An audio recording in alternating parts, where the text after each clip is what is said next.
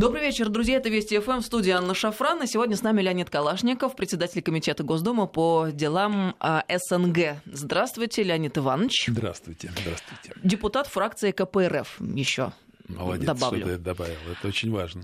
А, напомню вам наши контакты. СМС-портал короткий номер 5533. Со слова «Вести» начинайте сообщения свои.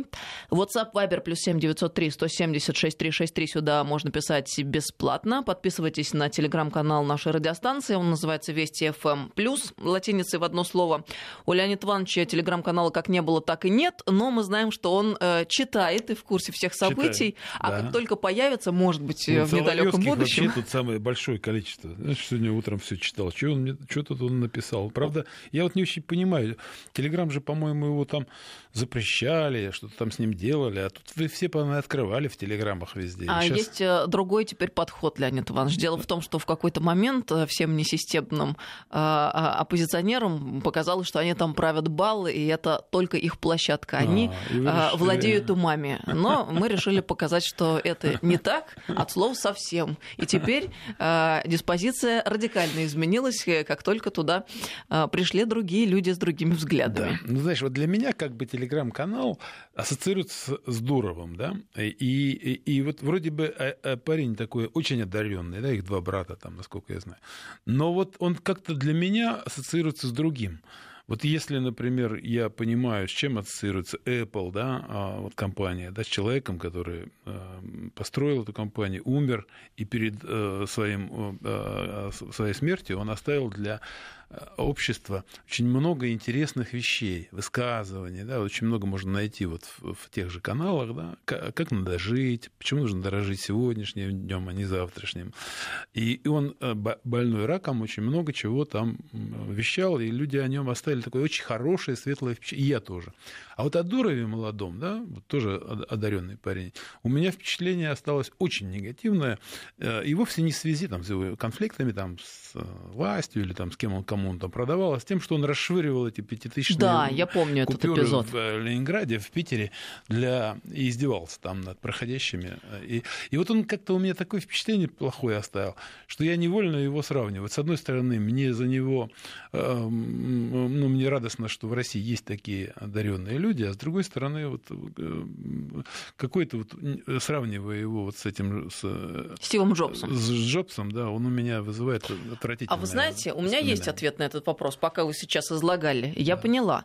Во-первых, я абсолютно с вами солидарна по поводу поведения Дурова, и это было очень неприятно, и навсегда это останется с ним. Здесь даже, ну, странно рассуждать на эту тему. Но бывает так, что вещи, э, которые э, создает человек, совершенно никак не связаны с личностью его. Вот, например, возьмем э, Лермонтова, господина. Прекрасно писал стихи, великий поэт, но какой же скверный характер был у этого человека э, в тот момент, когда он жил и действовал. Человек всегда может найти оправдание. или, например, Лев Николаевич Толстой, тоже фигура такая неоднозначная. А какой скверный характер был у Достоевского, у писателя писателей? Но это творчество, а здесь... э, Нет, здесь все-таки удобный инструмент. да, вот этого не инструмент, отнять. да, это да. действительно сейчас площадка, где э, ну там наиболее демократичная, скажем так, где действительно можно свободно действовать, поэтому ну, вот сложилось вероятно, как да, сложилось. потому что на самом деле, вот если так задуматься, да, отвлечься от нашей передачи, то еще 20 лет назад мы, вот я сейчас представить себе не могу, мы-то захватили, э, я, по крайней мере, человек такого поколения, который захватил еще, когда не было его ничего, ни интернета, ни этих телеграм-каналов, а сейчас это настолько проникло к нам в нашу жизнь, особенно я политикой все-таки занимаюсь, и мне часто нужно окунаться в новости, там, в отклики людей. И вот я вспоминаю, как я оценивал эти события по газете «Правда», «Советской России», там еще некоторым другим, да, «Известиям».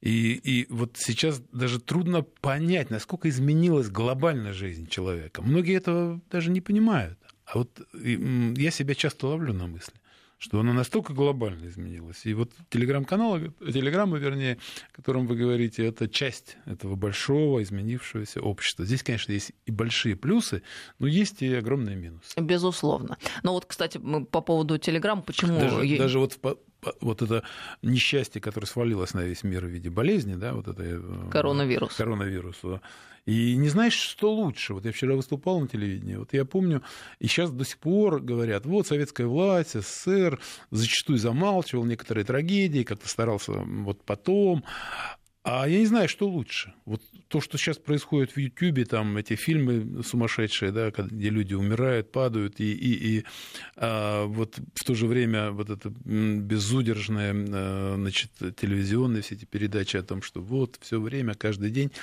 Или же, может быть, нужно было, когда ты не знаешь, что людям предложить, помолчать об этом? А сегодня общество, вернее, вот эти вот э, все новинки технологические, информационные не дадут тебе промолчать. Да, информационное и, общество, оно диктует оно, свои правила. И оно взвинчивает общество. Да.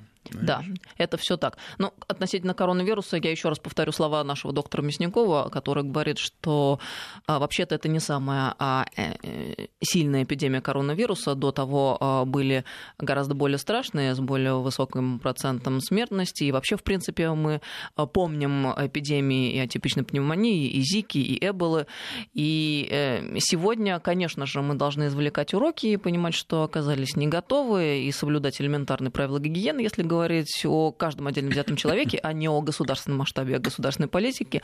Но э, не до такой степени это страшно, как эта паника э, позиционируется а вот в СМИ? Я, я для себя другие выводы сделал. Ты, вот э, вы э, хорошие сказали слова, что каждый должен для себя выводы сделать. Там гигиену, то, то. Гигиену и так надо соблюдать. Но я для себя другие выводы сделал. Страна так же, как а, вот для меня санкции, например, э, принесли определенные выводы, зарубежные санкции. Мы, коммунисты, вот вы меня представили, коммунисты вы очень хорошо, много-много лет уже говорим о том, что страна всегда должна заботиться о собственной безопасности, тем более такая страна, как наша, которая может все себе позволить, все производить, все здесь растет, кроме бананов, может быть, да. И вот слова о продовольственной безопасности, о фармакологической, безо... Э, медицинской безопасности. Это не пустой звук. Как оказалось, даже с введением санкций против нас мы наконец-то э, вдруг, как будто бы многие вдруг осознали. А я э, скажу вам, что это болезнь, что вот это несчастье для меня принесло еще большее утверждение в моей вот этой право, нашей правоте в общей с моими коллегами, друзьями, товарищами по Компартии Российской Федерации, о том, что мы все должны, к сожалению, может быть, вот это глобальное распределение труда, оно не принесет нам счастья. Мы должны уметь и чеснок выращивать. Вчера я вдруг выяснил, оказывается, мы чеснок 80% получаем из Китая. И вот раз и прекратилось, э, значит, запретили. И что? Э, я слушаю ученого, э, там сельхоз ученого, который говорит, что мы только к 2021 году вот чеснок сами будем выращивать. Вот интересно, да, мы чеснок не можем уже произвести. Значит, для нас это урок в этом смысле, что страна должна позаботиться о себе во всех своих ипостасях, особенно в сфере безопасности. Этот глобализм нам принес только большие опасности. Но это навязанные страны. стереотипы на самом деле. Никто не говорил, э, ну нет, утверждали, что это единственный правильно возможный как путь. Раз все Но 20 на самом... лет, да, да, да. последние только Но мы должны понимать, что это навязано извне стереотип. Не надо нам, мы не, ну, почему немцы делают лучше лучше машину, давай пусть они и делают эту, этот автомобиль. Как выясняется, нет никакого свободного рынка, да. нет никакой регулирующей руки да. этого свободного рынка, и те, кому надо, они диктуют свои экономические условия, очень хорошо регулируют экономику Совершенно. у себя внутри. Да, да. Но это да. Э, хотелось бы верить, что мы наконец осознали на самом высоком уровне все эти простые мысли. А относительно э, здравоохранения, точнее медицины, я бы повторила тут мысль старшего коллеги Владимира Соловьева. Совершенно согласна. В общем-то, и думали когда-то мы об этом, а надо, наверное, вновь дискуссию поднимать. Что такое медицина для нас сегодня? Мы же должны определиться, либо это здравоохранение, либо это бизнес. Да. Ну, вот это государственная это задача. Это фундаментальная вещь. Это, это государственная задача. И я говорил об этом и вчера, вот, вспоминая эту передачу, я говорил, ну что, ну почему у нас аптеки, да, вот, э, все аптеки, вот вчера Путин э, в ответ Голикову говорит, ну, закройте, отзовите лицензии. А почему вообще-то аптеки у нас государственных нет аптек почти? Куда они делись с исчезновением советского государства? Аптека – это суперрентабельное предприятие. Потому что ну, всегда человек будет кушать, к сожалению, он будет пить таблетки. И э, почему нужно было эту отрасль там, алкоголь, например, всегда был монополией государства и, и давал 20% э, доходов в царской России, и в, и в Советском Союзе он давал там еще больше. Почему вдруг аптеки нужно было отдать, и теперь вдруг Путин говорит Голиковой, ну, возьми закрой там, отзовите лицензии. А с какого перепуга? У нас тут Роснефть есть, мы же понимаем, что э, государственная компания почему нужна, в том числе и для безопасности, э, чтобы регулировать цену на бензин, например. Хотя, к сожалению, она этого не делает сегодня до, до конца, да? потому что вот цена на нефть падает, а цена на бензин почему-то растет. Но однако же, э, если государство понимает, что это рентабельно, что, ну, как может быть аптека нерентабельна? Взял лекарство, купил оптовое и продаешь населению. Естественно, ты вот тогда ты уже не будешь мучиться. Почему у тебя э, э вот эти вот э, повязки, да, на маски, на маски они вдруг в, в тысячи раз в цене взлетают? Государство будет беспокоиться, регулировать этот рынок, и, и в том числе и контролировать. И еще и получать доход, как от алкоголя, и бюджет наполнять огромный свой, да. И, и нет, взяли, отдали все. Вот это тоже Ну, это урок. тоже важная мысль, да. я согласна. Тут нам слушатели пишут, э, какая медицина нам нужна, по следам наших рассуждений, индустрия лечения или здравоохранения. И мы понимаем, что если мы говорим о здравоохранении, чего нам хотелось бы, то это вопрос может быть только государственным. Да, конечно. Государство, э, понимаете, это ведь и, и даже в, супер, в суперкапиталистическом обществе типа Америки, вы заметьте, борьба Обамы и Трампа до сих пор продолжающаяся, демократов и республиканцев, вот только что Коля Злобин здесь вещал, она, она вокруг чего? Вокруг Medicare а была, вокруг э, здравоохранения. Обама ввел эту систему одну. Трамп пришел, на следующий день ее отменил. То есть вот, вот чем должно государство заниматься, а не тем, чтобы у тебя там количество миллиардов пухло. Я вот смотрю сейчас в новостях у вас здесь. Ну, Потанин теперь самый богатый. Или э, у нас стал в стране. Или э, почему, с какого перепуга страна беднеет, кризис, а у нас количество миллиардеров увеличивается. Значит, государство должно об этом подумать. И вот в преломлении, но страна не беднеет, числе, но доходы э, ну, людей ну, не поднимаются, ну, так скажем не поднимаются, так. Да, и разрыв э, растет.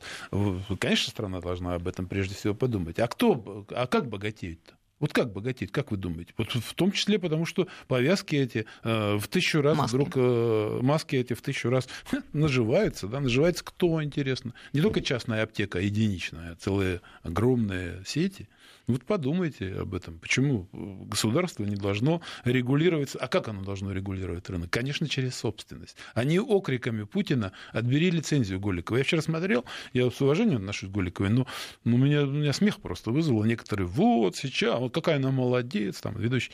Я говорю, да вообще это стыдно президенту решать такой вопрос. Она давно должна была собрать этих владельцев, понимая, что идет эпидемия, и сказать, слушайте, давайте-ка, ребята, Э, не балуйте здесь. А? Или министр должен был это сделать. Или еще ниже уровень, там, губернаторы там, в той же Тюменской области показывают. Да. А вообще, по идее, государство в таких случаях должно вообще бесплатно эти маски раздавать. И для этого там, денег-то немного надо. Особенно в приграничных территориях. Так что, а это как раз делается через регулирование вот того самого рынка, через государственное регулирование. Нас все время ругали коммунистов. Вот вы все время государственное, государственное. Мы не, не отвергаем частный суд. Давно уже не отвергаем. Очень давно. Но мы говорим о балансе интересов для населения, для людей, живущих вот в нашем государстве. Вот. А баланс этот всегда, видишь, на 100 теракт, там эти таксисты начинают сдувать. И таких жуликов-то полно начнется. Их, к сожалению, не переделаешь. Для этого государство и нужно, чтобы осуществлять насилие иногда, чтобы порядок в стране поддерживать, дисциплину. Вот оно для чего нужно.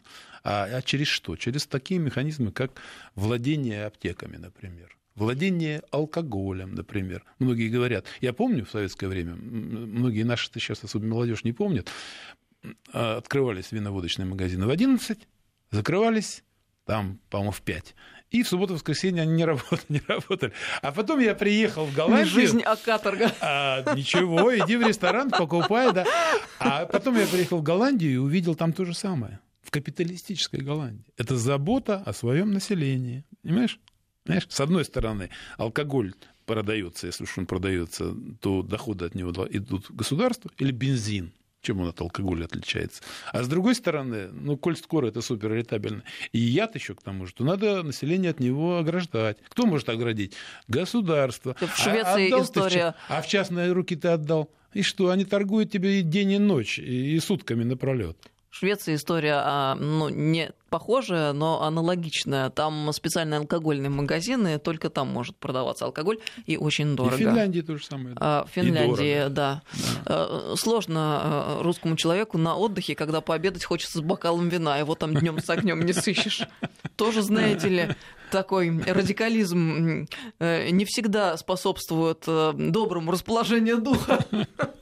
Ну, вот, видите, Хотя как... порою ситуация вынуждает, потому что в Швеции одно время ввели эту систему, потому что совсем патовая была ситуация, и люди действительно там спивались это тоже можно понять. Да. Вот нам пишут э, сообщения, продолжают по поводу такой идеологемы, как сбережение народа. Кстати говоря, ведь президент об этом говорил э, накануне. И вот э, если исходить именно из э, этого тезиса сбережения народа, то вполне логично отсюда вытекает тема здравоохранения.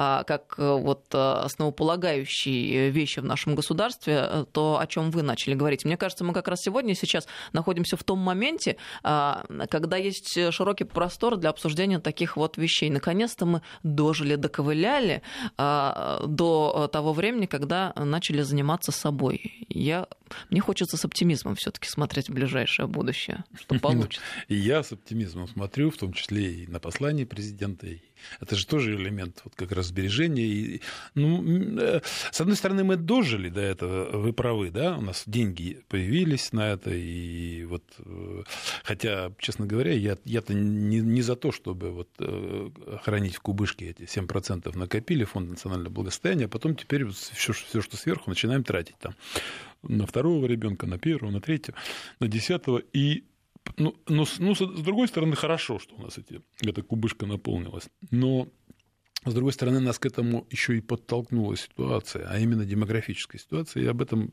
как раз и послание было, и мы с вами не раз на нашей передаче говорили. А, это а, проблема, а, которую государство, конечно, должно решать прежде всего. Иначе жить некому будет в нашем государстве, которое является самым большим в мире. Оно состоит из двух частей. С одной стороны, нужны деньги для того, чтобы людей стимулировать и через образование, и через медицину к деторождению, к воспроизводству, собственно, простому биологическому воспроизводству или расширенному, там, как говорили раньше, да, там, чтобы три ребенка было минимум в семье. Для этого там лучше помогать семье. Конечно, найдутся моралисты, которые скажут, да мы не за деньги, и, и они тоже будут правы. Но Лучше, если как бы бедная семья, тем более, будет иметь возможность спокойно растить ребенка, и государство ему будет помогать.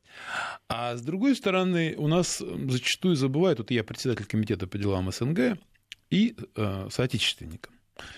Эм, вот так сложилось, что мы упали в эту яму демографическую. Есть другой, э, другая возможность. Вот говорят о русских, которые остались за рубежами нашей Родины. Да? Это русские. Русские люди, которые от нашего русского мира были э, в силу искусственных причин, с крушением Советского Союза, они остались за рубежом. Надо их тоже привлечь. И на это надо не пожалеть средств. Я все время об этом говорю, и у вас на передаче, и президента, вот когда мы были. И вот сейчас там ряд законопроектов уже вышел, и я радуюсь этому. Это наш комитет ведет, там президент указы, там, в том числе, вот помните, по Юго-Востоку, не нужно отказываться там, от гражданства, там справки разные требовали.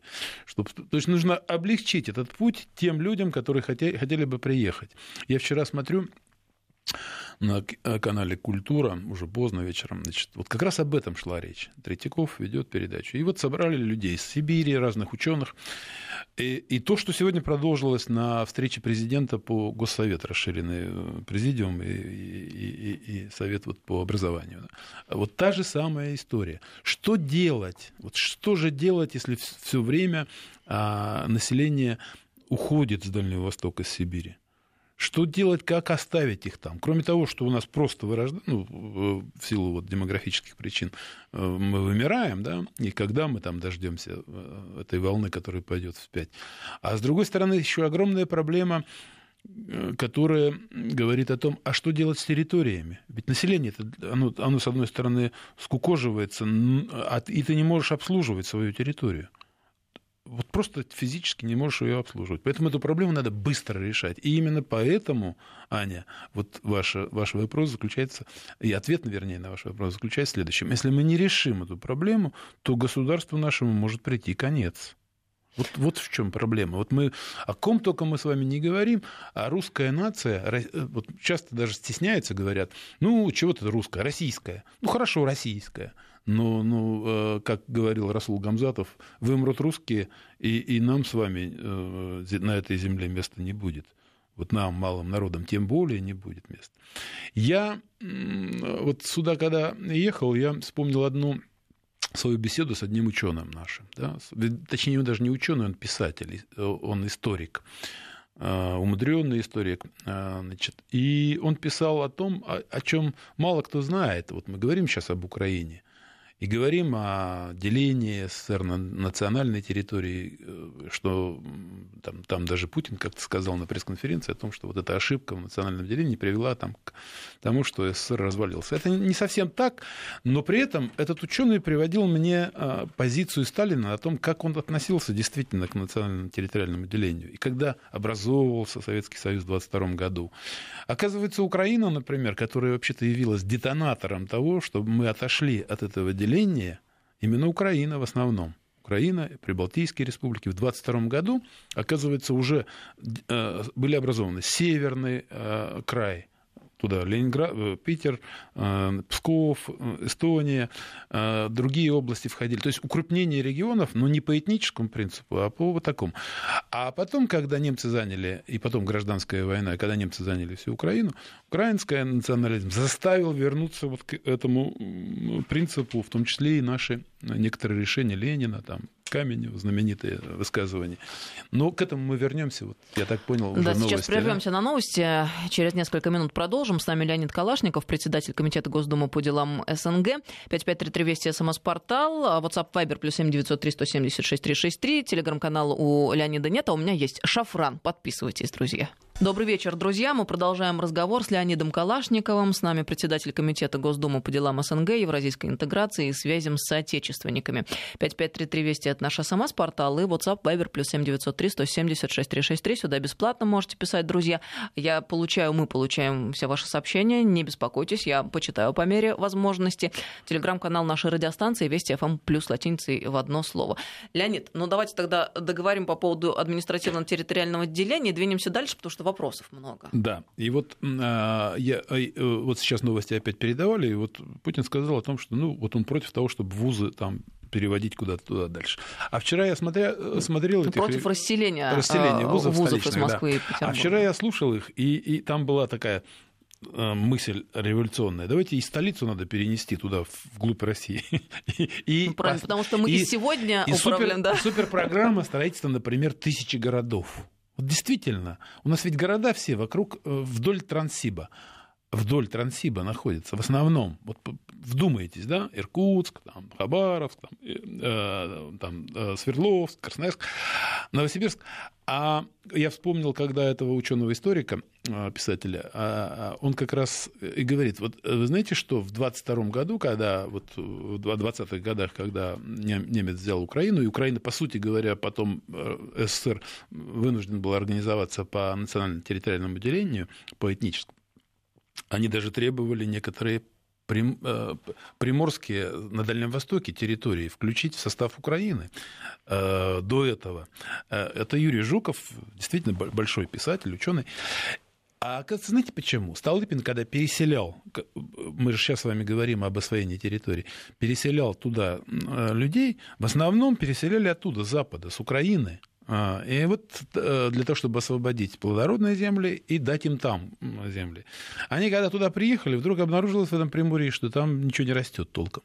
И вот они давай назад. И вот они вдоль Транссиба так потихонечку и расселились. И вот почему у нас так, такое огромное количество фамилий вдоль этого Транссиба украинских. Вот. И этот украинский корень там действительно присутствует. Тут недавно, когда в Верховной Раде там... образовали группу по возвращению там э, краснодарских э, территорий Краснодарского края и так далее, точнее, присоединению к Украине, я говорю, а что ж вы про Дальний Восток-то забыли, про все эти территории, там посмотрите выборы недавние, действительно много украинских фамилий, надо масштабнее мыслить, ну, да. ну, местечково на, на самом деле у меня, а, вот я вам скажу свою, свою, допустим, историю, у меня отец попал в Сибирь. Как? Он из старообрядцев, старообрядческие семьи, которые в свое время не приняли эту реформу да, вот, церковную, и они сначала, вот они были такие твердые в своих убеждениях, они проживали, их тут начали преследовать, они убежали там куда-то в Прибалтику, в основном были места размещения в Прибалтике.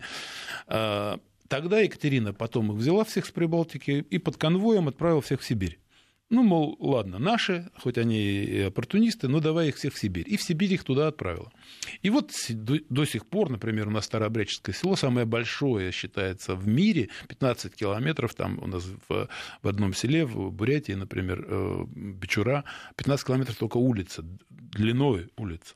Это вот сегодня, сегодня. И у нас, например, моя фамилия Калашников, там, где мой отец родился, там Фофана, в Кабанском районе, это было в Иркутской области сначала, сейчас оно в Бурятии. А Калашниковых много в одном селе. И вот так расселялось, так со времен и, и те, в те старые давние времена никакого другого рецепта нет. Население должно прирастать, с одной стороны, а с другой стороны, государство должно их расселять. Для того, чтобы эти территории не стали завтра там, китайскими, еще чем-то. Понимаешь? По-другому ну, просто невозможно. Так э, эти территории, они сами по себе столько народу там не произведут потому что они ну, не очень удобны для жизни. Так, так устроены. Да и в Китае также, кстати, вот в южных регионах миллионы, а в северных мало. У них же тоже разные территории.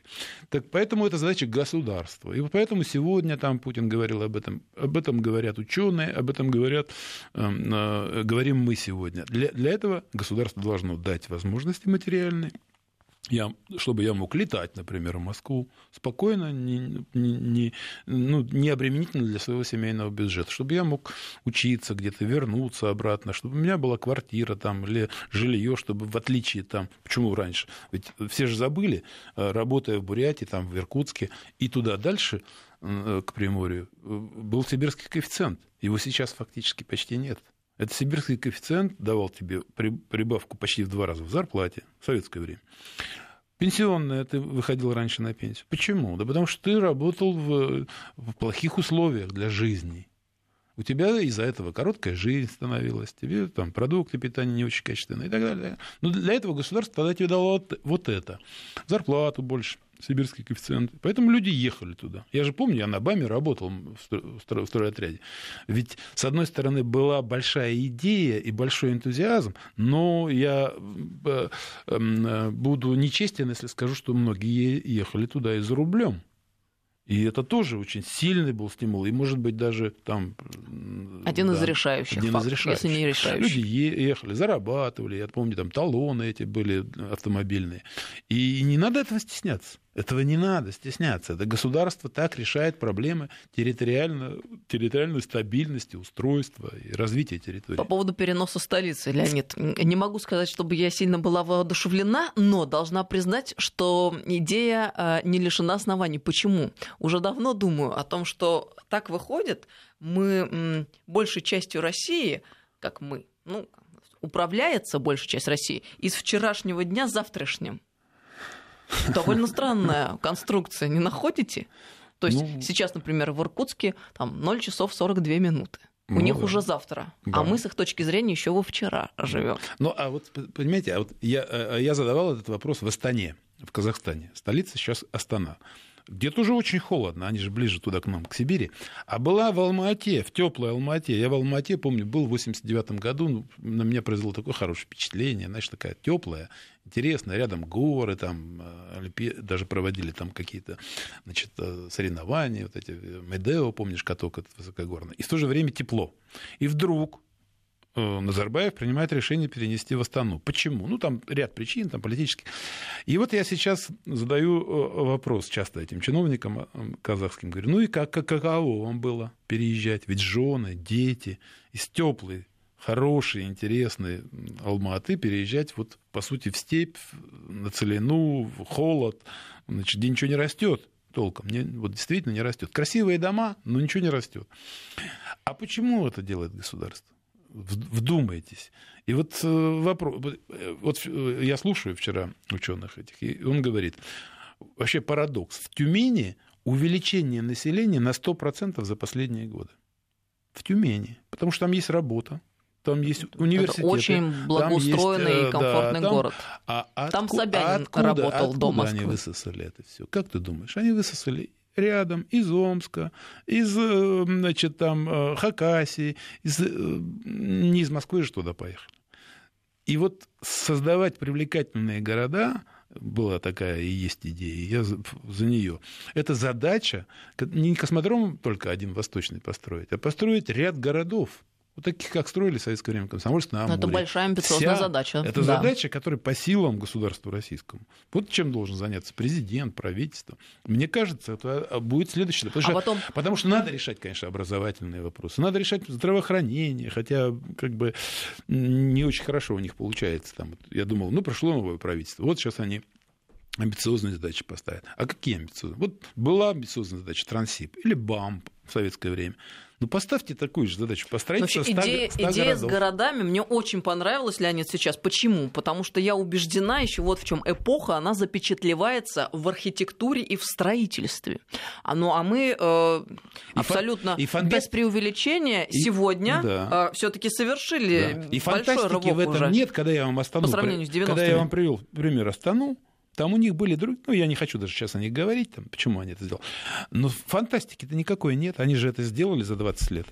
А Америка вся в городах больших, они же тоже не сразу все это делали. Ну почему бы нам не начать сейчас? Тем более есть деньги, есть для этого возможности не, не в кубышку складывать, не на Запад тянуть. Тем более Запад тебя не хочет, не ну, любит. Кстати, э, Сочи Красная Поляна показала, да, что мы можем, и да, очень успешно. Но при этом Сочи выявила большую... Понимаешь, опять же, это юг, в Сочи большая проблема какая? Вот теперь в Сочи ну, провели Олимпиаду. Надо их задействовать, эти э, объекты. Они задействованы очень хорошо, хорошее дело сделали. Теперь там проводим все соревнования. А в это время мы не проводим соревнования во Владивостоке. Потому что вот так вот. А, а почему? Э, это же вот легче провести теперь в Сочи. И с одной стороны, решив задачу задействовать эти объекты, а с другой стороны, туда легче привести людей. А в то же время надо же и другую задачу решать в своей территории. Почему не делать это в Владивостоке, в Новосибирске? Понимаешь, там почти 2 миллиона живет, третий город в стране. Ну, Сочи это пример, что мы можем построить можем, очень удачную инфраструктуру, да, новые проекты. Я говорю, что да. вот таких, если задачи мы себе поставим несколько сейчас вот таких городов сделать, это было бы здорово. Это бы, во-первых, взбодрило страну, взбодрило политические элиты. Ну, не обязательно, может быть, столица уж, ладно, пусть Москва, в Москве сидят. Хотя эта Москва высосала все соки у нас из всей страны остальной.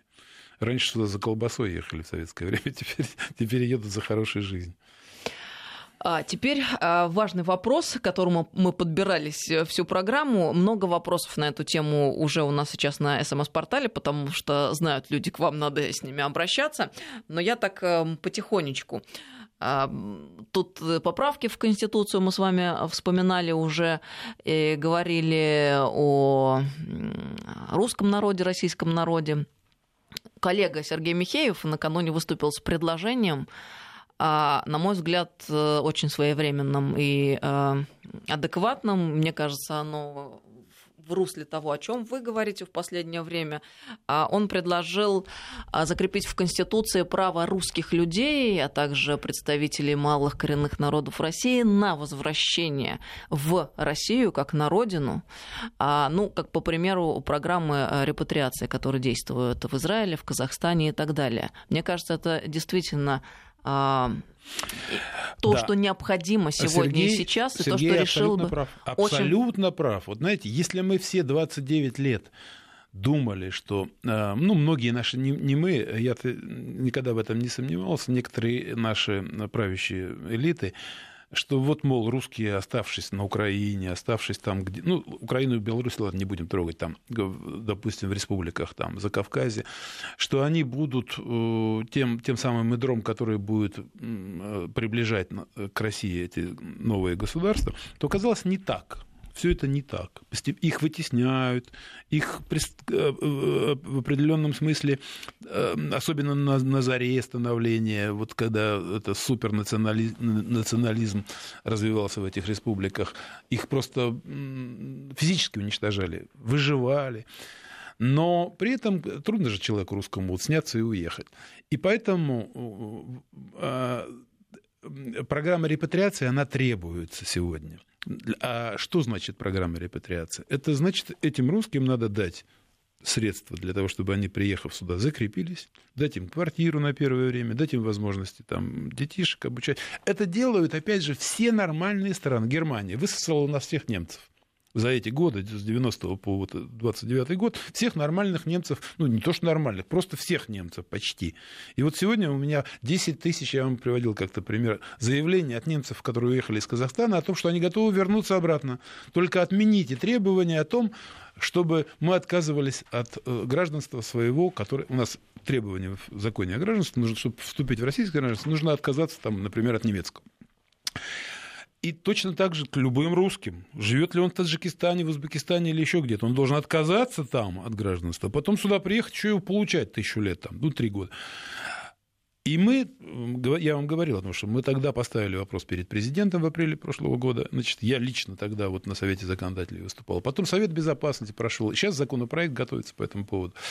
Но э, там для репатриации э, мало только одну норму отменить там нужны и средства большие.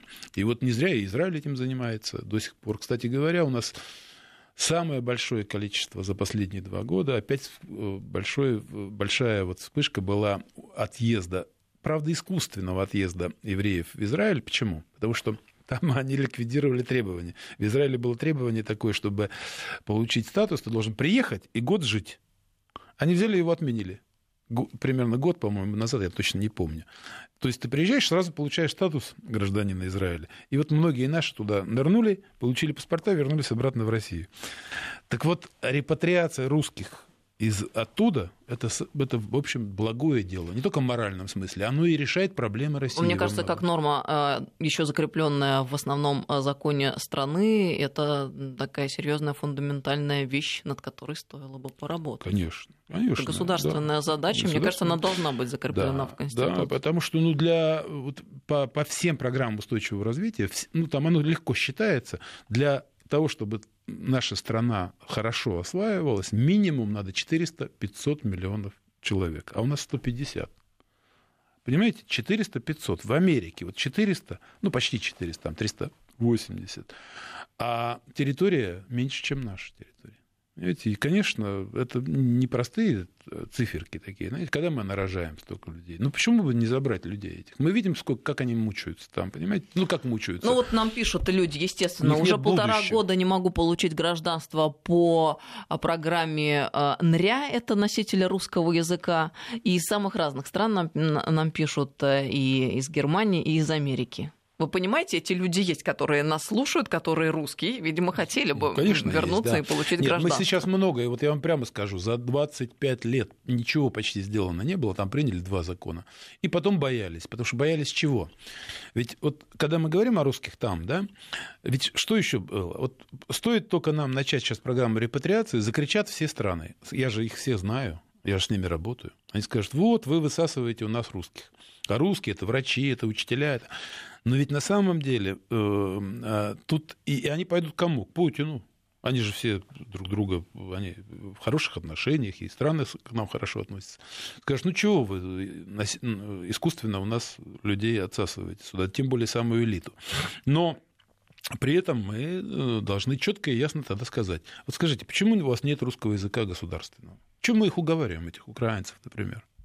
Ну вот есть в Беларуси э, государственный язык, и русским живется там, они вообще живут как, вот, как русские. У них вообще никаких проблем нет. Они белорусы, русские, все одинаково.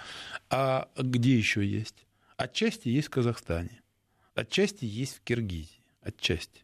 Поэтому там еще более-менее там русских там около э, там, 10%, 15%. А представь себе русского, который вот сегодня на Украине оказался. Вот запрещено образование на русском языке для детей. не может. Он понимает, что завтра это поколение, которое вот будут его дети и тем более внуки, они не будут владеть толком русским языком. Ну что, вот он же не только живет, чтобы покушать. Ну, покушать он сегодня, что на Украине, что здесь, в принципе, в этом смысле ему хватит, да, но а как быть с его русскостью, с его генотипом, с тем, что... Почему вот я вспомнил свою семью, как, почему они, старообрядцы, убегали? Их же миллионы были. Они расселялись в общины, потому что мораль такая была, сохранить свои устои. Вот, вот, ну, там религиозная была э, отчасти там причина, да, но, но все равно это же, это же идея, мораль, идея что у нас у коммунистов идея, что вот идея, которая объединяет людей, а, а русскость это же тоже идея. Поэтому надо им помочь. Не а... просто говорить. Мы все время говорим, говорим, говорим. Давай программу репатриации. И тут начинается. С одной стороны, многие говорят, Силуанов, денег нет, а деньги есть сейчас. Сейчас полно денег. Другие говорят, политических будут, будут проблемы, нам скажут государство, зачем высасывать русских? Надо делать Нет, тихо. Нет. Делают израильтяне? Делают. Нормально. Заботишься так о своем делают народе? все остальные делают страны. Вот нам пишут Германия. Финляндия, да. из Карелии Финляндия, русских. Венгрия, Румыния. Все делают. Вон у меня у жены финские корни беспокоятся люди о том, э, формальность соблюдена ли относительно предложения Сергея Михеева по поводу внесения этой поправки. Эм, кстати, Просили вас озаботиться. Уже Ярослав Нилов обещал это да, сделать, внесет ну, во вторник. Во-первых, кстати говоря, наша фракция внесла вот по э, русскому народу тоже в преамбулу э, предложение о том, что давайте скажем в Конституции о русском народе и о том, что ну, это коренной народ. Не надо стесняться. Надо этого. быть справедливыми. Да, Владимир да, Вольфович да. Жириновский уже лет 30 об этом говорит, что необходимо. Ну, тут, тут я не хочу пропагандировать сейчас даже. Не с точки это, на этом, на этом не, не очень хочется. Не, вот мой, мой товарищ там, он из Единой России, Затулин Костя тоже внес запись эту. Тут как раз нельзя. Но это хорошо, вот, когда консолидированно все да. происходит. Да, а... да. Поэтому тут нельзя даже вот это идеологизировать. Я считаю, что о русских надо говорить не так, ну да, катастрофа для них это геополитическая. И не, они же не виноваты, что они там оказались. Ну давайте поможем им приехать сюда. Захотят, приедут, не захотят, не приедут. Понимаете, вот мы об этом законе с вами говорили, а вот только что вы про образование говорили. А я же вам приводил пример. Была у меня, я тоже подошел к президенту, ну, так получилось, что у меня есть доступ к президенту. Я подошел и сказал, давайте увеличим количество бюджетных мест для образования э, на русском языке из-за рубежа. И он, э, ну, дурость 15 тысяч всего. Вот сегодня Голикова говорила о, о бюджетных местах вообще в России, там у нас полумиллиона. Ну, президент больше. дал поручение увеличить. Он дал поручение да. увеличить. Что, что ты думаешь? Не увеличили ничего. Я бьюсь уже год, мы бьемся. Вот сейчас будем парламентские слушания на следующей неделе проводить. Они все, им, им удобно. Минобразование удобно. 15 тысяч, 20 лет, 25 лет они их толком не могут освоить. А в чем проблема-то? Проблема-то в том, что на русском языке завтра перестанут говорить во Вьетнаме, в Китае, везде. Потому что раньше мы их образовывали здесь, они уезжали и несли дальше. Но мы верим, что будем твердо идти вперед, и цели будут осуществимы. Спасибо вам большое, Леонид. Спасибо. Спасибо Желаем вам. успехов в этом нелегком деле. Леонид Калашников был с нами сегодня в студии, председатель комитета Госдумы по делам СНГ и евразийской интеграции и связям с отечественниками.